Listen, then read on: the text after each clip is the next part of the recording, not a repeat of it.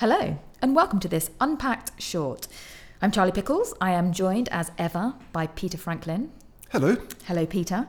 Um, today we are talking about Europe and whether it might be on the brink of a new 30 years war. Now, this has been a particularly popular uh, Unpacked on our website, so I do recommend that you go and check it out um, and have a read so you can get the full flavour uh, of Peter's argument. Um, but we will run through it, as always, in a punchy way, um, just 10 minutes of your time. So, Peter, what you're saying is that there are some quite strong parallels, perhaps, between the situation we're facing now and the, uh, I guess, circumstances which brought to an end the Peace of Augsburg.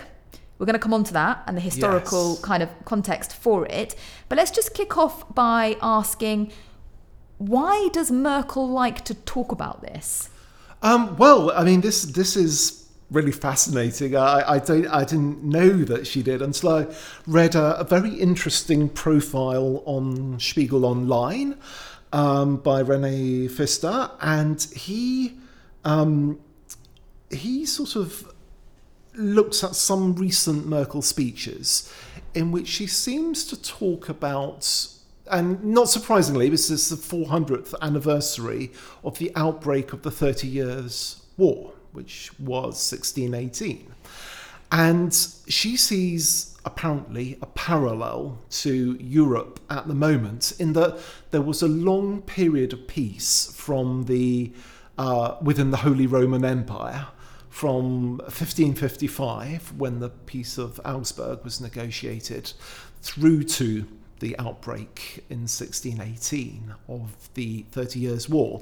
And she thinks that just because there's been a long period of peace in Europe today over the last you know well, all the decades since since since the uh, Second World War she says well history teaches us that we can't take it for granted and I think this is quite remarkable that um, she should be saying something of such historical resonance Okay, so so let's delve a little bit then into the history. Yes. So, um, why did that sixty-year peace collapse? Well, it was negotiated in the wake of the Reformation, in which you had certain states within the Holy Roman Empire, which basically means, well, it wasn't holy.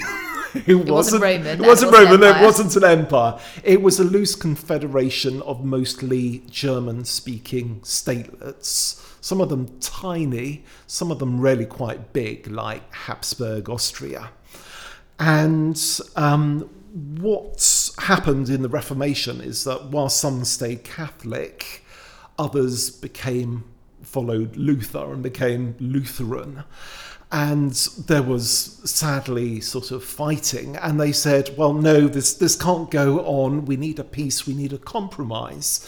And the compromise was, well, whatever religion the prince of each state um, uh, chose, his people would be expected to follow it. So, freedom of religious conscience for the upper classes, but obviously not the peasants, um, seemed to have been the order of the day. But it was a compromise, it kept the peace for quite a long time until the outbreak of the Thirty Years' War, which was utterly devastating. Um, it depopulated whole swathes of what is now Germany. So it was probably the worst conflict on the European continent until the First World War.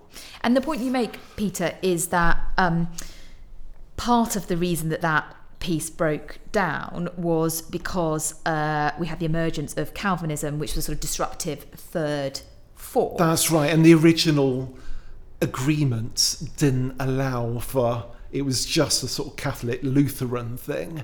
There was no accommodation for other sort of denominations. And so this is partly where you see the parallels with today. Um, talk us through a little bit about why you think um, there is some merit, even if not perhaps for the same reasons, but some merit in uh, the German Chancellor's uh, use of this sort of analogy? Well, I see that, you know, obviously as a confederation, the Holy Roman Empire stands for the European Union, right?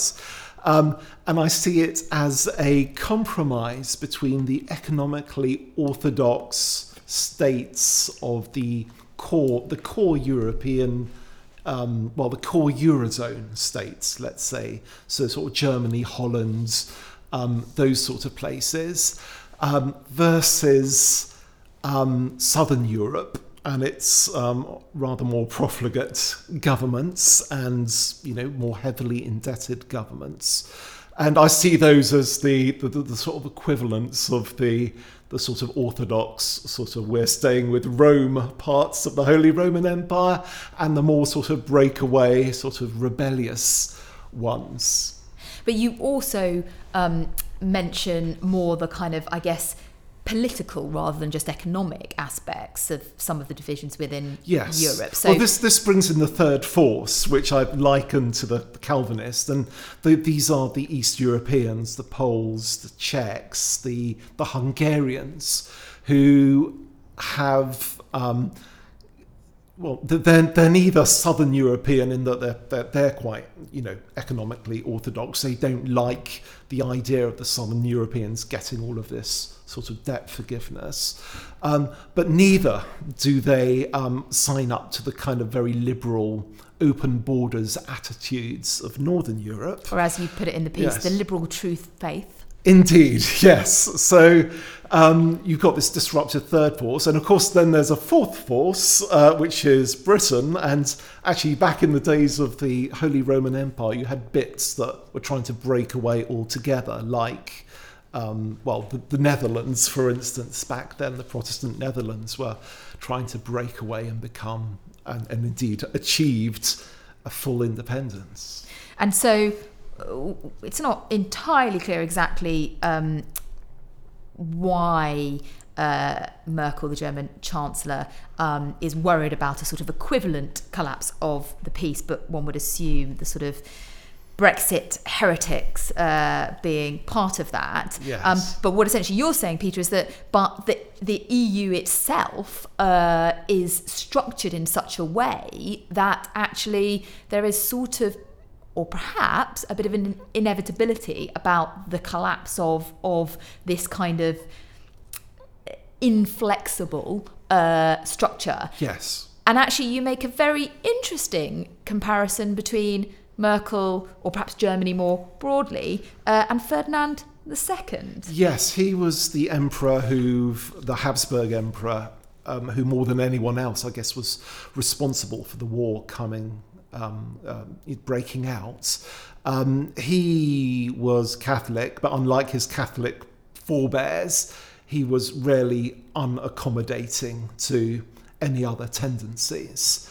And in trying to bring the, the heretics, as he saw it, to, to, to, to heel, um, you know, he, he ramped up all the tensions, and that's why the fighting broke out. And today we can see Germany absolutely refusing to make concessions. meaningful concessions, yeah. which is why Brexit happened, because Merkel gave David Cameron nothing, essentially. It's why. Uh, we see um, the clashes with um, Viktor Orban and the Polish government. Um, and it's why we see what happened in Greece, and it's why we see what happened in what is happening in Italy. So, you know, at some point, this structure um, either has got to, you know, someone's got to assert full control, or there's got to be a lot more flexibility. If someone fails to be flexible and fails to assert full control, then obviously you're going to get chaos. And, you know, I don't think we're going to get, you know, an actual fighting war as a result of this. But I think we could see, you know, real division in Europe and the biggest crisis for the EU that it's it's it's ever it's ever experienced so far. So there we go uh, Angela Merkel might want to have a look at herself uh, when she's having these discussions about the collapse of the Peace of Augsburg.